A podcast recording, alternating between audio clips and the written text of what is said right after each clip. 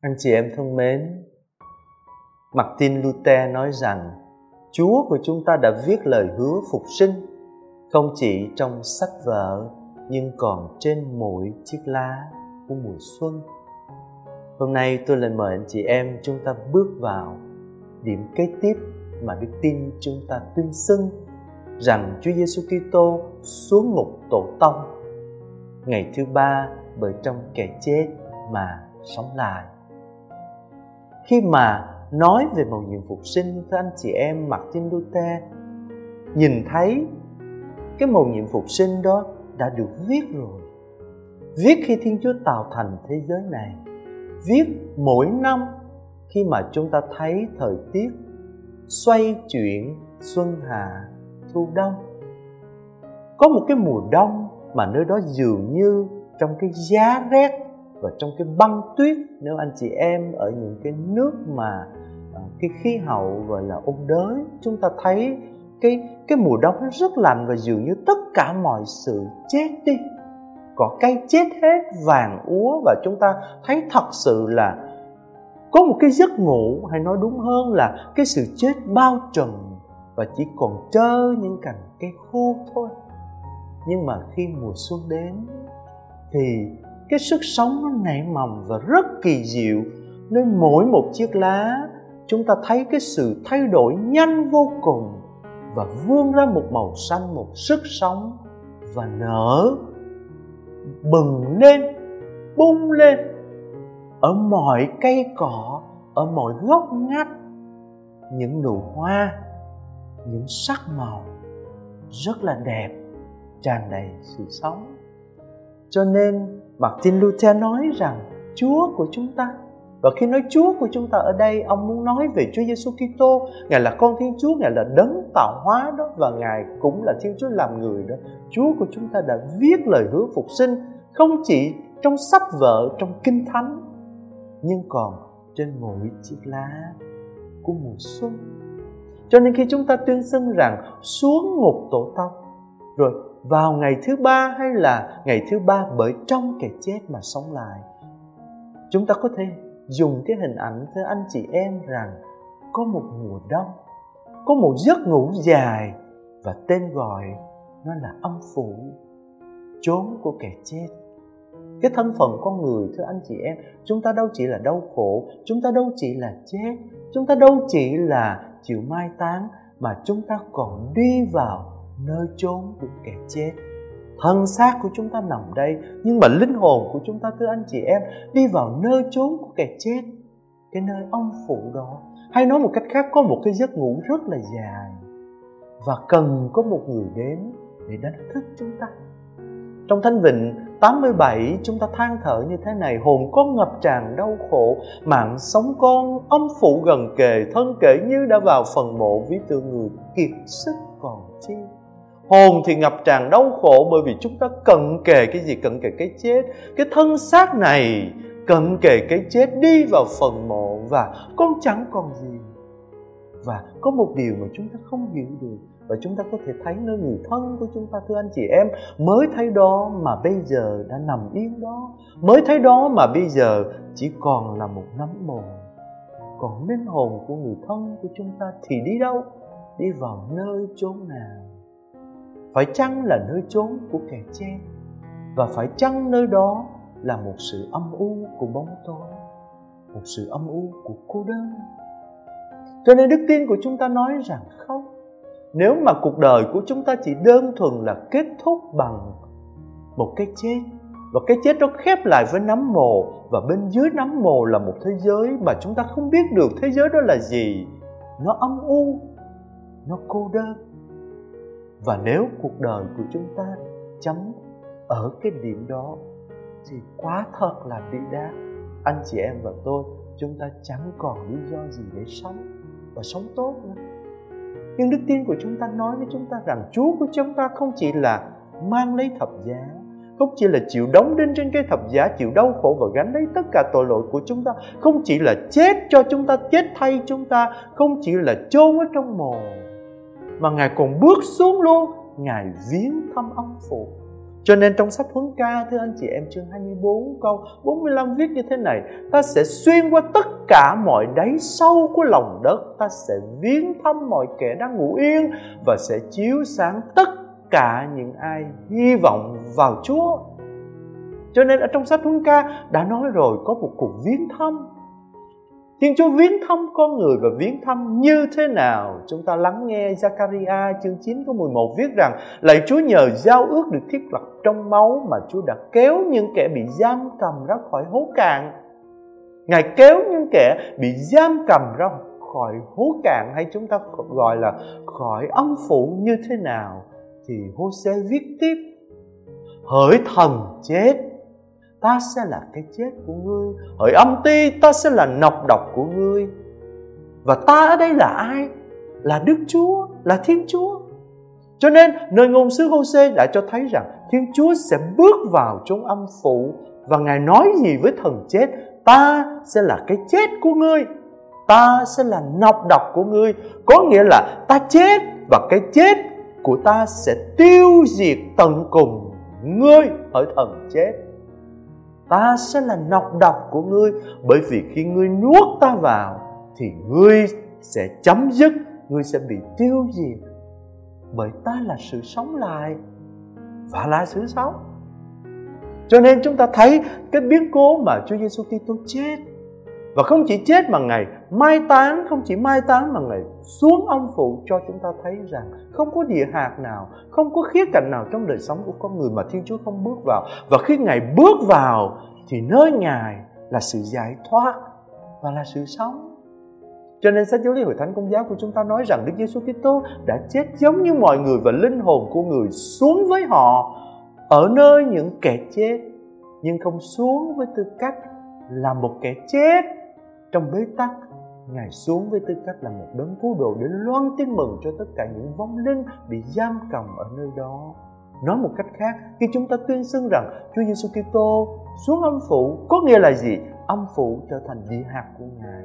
Công trình cứu độ giờ đây mở rộng cho tất cả mọi người, tất cả mọi thời đại, tất cả những ai bây giờ bị gọi là kẻ chết thì đối diện với đấng là sự sống, đấng cứu độ và Ngài loan tin mừng sự sống cho chính những kẻ chết và ông phụ bây giờ trở thành địa hạt của ánh sáng, trở thành địa hạt của tình yêu mà nơi đó chúng ta nghe lời mà chính Chúa Giêsu Kitô nói ở tin mừng Gioan chương 5 câu 25 rằng, kẻ chết sẽ nghe tiếng con Thiên Chúa và ai nghe thì được sống.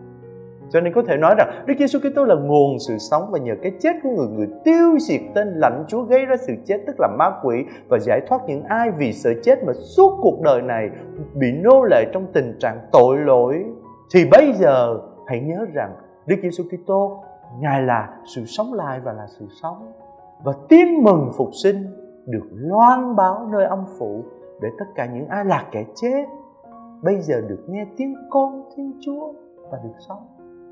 Cho nên có thể nói rằng Ngài nắm giữ chìa khóa của sự chết và âm phủ. Một khi Ngài đã mở thì không ai có thể đóng lại được nữa. Cho nên trong cái suy tư của hội thánh, hội thánh nói rằng vào cái ngày thứ bảy tuần thánh thưa anh chị em, đó là cái giây phút mà Đức Vua con Thiên Chúa đi vào cái giấc ngủ. Và này trái đất rung rẩy rồi tĩnh lặng vì Thiên Chúa đang ngủ trong xác phàm và người đi đánh thức những kẻ đang ngủ từ bao đời. Người đi tìm nguyên tổ Adam như là tìm con chiên lạc. Người muốn viết thắp tất cả những ai đang ngồi trong tối tăm và trong bóng tối của sự chết. Vừa là Thiên Chúa và lượt, vừa là con cháu của nguyên tổ, người đi giải thoát Adam và Eva và những người đang ở trong ngông cùng của sự chết. Và Ngài nói gì? Ta là Chúa của ngươi, nhưng vì ngươi ta đã trở thành con của ngươi hỡi người ngủ mê hãy trỗi dậy vì ta dựng nên ngươi không phải là để ngươi ở đây và trong gâm cùng của âm phủ. Hãy trỗi dậy từ cõi chết. Vì ta là sự sống của những kẻ đã chết. Cho nên, thưa anh chị em, cái đức tin mà chúng ta tuyên xưng rằng ngài xuống âm phủ hay chúng ta đọc là ngài xuống ngục tổ tông, thì nơi đó chúng ta bắt gặp một cuộc bước vào của Thiên Chúa là sự sống. Ngài bước vào để Ngài đánh thức những ai đang còn trong cái mùa đông kéo dài. Hãy trỗi dậy. Và Ngài trở thành sức sống, Ngài trở thành mùa xuân, Ngài chính là sự phục sinh và là sự sống. Và điều đó đã được loan báo rồi cho anh chị em nếu chúng ta đọc ở trong ngôn sứ Hô-xê chương 6. Sau hai ngày người sẽ hoàn lại cho chúng ta sự sống Ngày thứ ba người sẽ cho chúng ta trỗi dậy và chúng ta sẽ được sống trước nhan người Cho nên vào ngày thứ ba người trỗi dậy từ cái chết Điều đó đã được loan báo rồi ở trong cựu ước Ngày thứ ba người sẽ cho chúng ta trỗi dậy và chúng ta sẽ sống trước nhan người. Bởi vì sao? Bởi vì Đức Chúa chẳng đành bỏ mặt con trong cõi âm ti không để kẻ hiếu trung, người trung tín với Ngài phải hư nát trong phần mộ. Chúa sẽ dạy con biết đường về cõi sống và trước thánh nhân ôi, vui sướng tràn trề ở bên Ngài, hoang lạc chẳng hề với lời thánh định người sống. Và tất cả những điều đó, thưa anh chị em, đã được ứng nghiệm nơi Đức Giêsu Kitô cho nên hội thánh mới công bố rằng qua môi miệng của Phaolô rằng Đức Giêsu Kitô đã chết vì tội lỗi chúng ta đúng như lời Kinh Thánh. Ngài đã trở thành lễ vật đền tội như là được loan báo ở Isaiah 53. Ngài đã trở thành người gánh lấy tội lỗi của chúng ta và Ngài đã chết và chết thật sự chịu mai táng. Nhưng rồi người đã trỗi dậy. Người đã đánh thức và người đã giải thoát tất cả những ai bị giam cầm trong âm phủ. Và Ngài đã mở cho chúng ta một cánh cửa hay nói cách khác Đức Kitô đã trỗi dậy từ cõi chết và mở đường cho tất cả những ai đã ăn giấc ngàn thu. Cho nên Ngài mở đường, Ngài đi trước và tất cả chúng ta đi theo Ngài. Cho nên trong cái ngôn ngữ đức tin mà chúng ta vẫn diễn tả, khi mà chúng ta gặp biến cố người thân của chúng ta qua đời, thì chúng ta gọi gì? Người ấy được chúa gọi về, được về với chúa. Không còn đi vào cái nơi âm phủ của u tối, của bế tắc, của cô đơn, của lạnh giá nữa, mà bây giờ được về với chúa. Để như chúa nói rằng, thầy ở đâu? Thì anh em cũng ở đó với thầy. Để như chúa nói rằng, trong nhà cha thầy có rất là nhiều chỗ, thầy đi trước để dọn chỗ cho anh em. Và thầy lại đến đưa anh em về với thầy. Để như chúa nói rằng, cha của thầy là cha của anh em, thiên chúa của thầy là thiên chúa của anh em. Cho nên, thầy sẽ đến và đưa anh em về với thầy. Chúng ta có một ngôi nhà chung chúng ta có một người cha chung là thiên chúa. Thiên chúa của đức giêsu kitô cha của ngài cũng là Thiên Chúa của chúng ta và là Cha của chúng ta. Và ngôi nhà chung của chúng ta là nước trời là cung lòng của Chúa Cha. Cho nên anh chị em thấy trong cái biến cố phục sinh nó cái niềm vui, cái niềm vui đó nó rộn rã và anh chị em nhớ chúng ta đọc kinh thánh và chúng ta thấy hội thánh rất là rộn rã vào cái ngày Chúa phục sinh vào cái sáng ngày thứ nhất trong tuần. Khi mà các bà chạy ra mộ, khi mà Phêrô và vị môn đệ Chúa yêu chạy ra mộ và thấy thấy ngôi mộ trống. Thấy cái ngôi mộ mà nơi đó là sự chết, đó, nơi đó là thân xác và cái ngôi mộ đó đã lăn tảng đá lại, thì bây giờ tảng đá được lăn ra và nhìn vào thì không còn thấy xác chết nữa và những băng vải liệm kia vẫn còn xếp đó nhưng rất gọn rất là gọn gàng. Để rồi các bà thấy gì? Thấy thiên thần của chúa loan báo rằng chúa đang sống. Và thấy gì nữa? Thấy chính chúa. Và kinh nghiệm được chính Chúa đang nói với mình. Và vì Thiên Chúa mà mình tin vào và mình đang nói đó chính là thầy của mình, chính là Đức Giêsu Kitô. Cho nên khóc rồi vui mừng, run sợ và lòng bừng cháy và chạy về với cộng đoàn của mình đi loan báo và làm chứng và nói rằng chúng tôi đã thấy Chúa, tôi đã thấy Chúa và tôi xin làm chứng rằng người đang sống rằng người vẫn sống rằng người là đấng hằng sống rằng người đang sống trong anh em người đang sống trong tôi rằng chúng ta đang sống trong người lúc đó chúng ta mới hiểu được cái lời thánh vịnh 16 mà hội thánh hát. Trước thánh nhang ôi vui sướng tràn trề. Và trước thánh nhang ở đây là gì? Trước thánh nhang của Thiên Chúa, trước thánh nhang của Đức Giêsu Kitô và đấng luôn luôn đang sống và đang ở với chúng ta và đang hiện diện chúng ta và đang nhìn chúng ta mỗi ngày một cách đặc biệt. Chúng ta có thể chiêm ngắm Ngài để biết đích thánh thể thì ôi vui sướng tràn trề. Ở bên Ngài hoang lạc chẳng hề vơi. Cho nên chúng ta phải đi loan báo tin mừng, cái tin vui, cái niềm vui tràn trề, cái niềm hoan lạc chẳng hề vơi. Có một lần tôi được mời đến rửa tội cho một bạn trẻ. Bạn ấy rất là trẻ thôi anh chị em, mới có hai mươi mấy tuổi thôi. Nhưng mà bạn ấy bị rơi vào một tình trạng gọi là kiệt sức kiệt sức cho đến nỗi mà thưa anh chị em không có phục hồi được. Cho dù là dùng thuốc bổ, tẩm bổ ờ, bác sĩ nói không cách nào phục hồi. Thưa là bởi vì bạn ấy ờ, dùng ma túy rồi đủ mọi thứ thuốc kích thích và ăn chơi rất là nhiều. Cho nên ở trong cái tình trạng kiệt sức. Thì bạn ấy gặp tôi trên giường bệnh và nằm bất động và nói với tôi rằng, xin xin cha rửa tội cho con và con muốn được rửa tội thì trong cái giây phút mà thấy bạn ấy xanh xao và cái chết cận kề thì tôi chỉ có thể hỏi được rằng bạn có tin vào Chúa không? Bạn có tin vào Đức Giêsu Kitô không? Bạn có tin rằng Ngài là con Thiên Chúa? Bạn có tin rằng Ngài đã chết vì bạn và Ngài là Chúa của bạn và Ngài giải thoát bạn khỏi tội lỗi, khỏi sự chết không?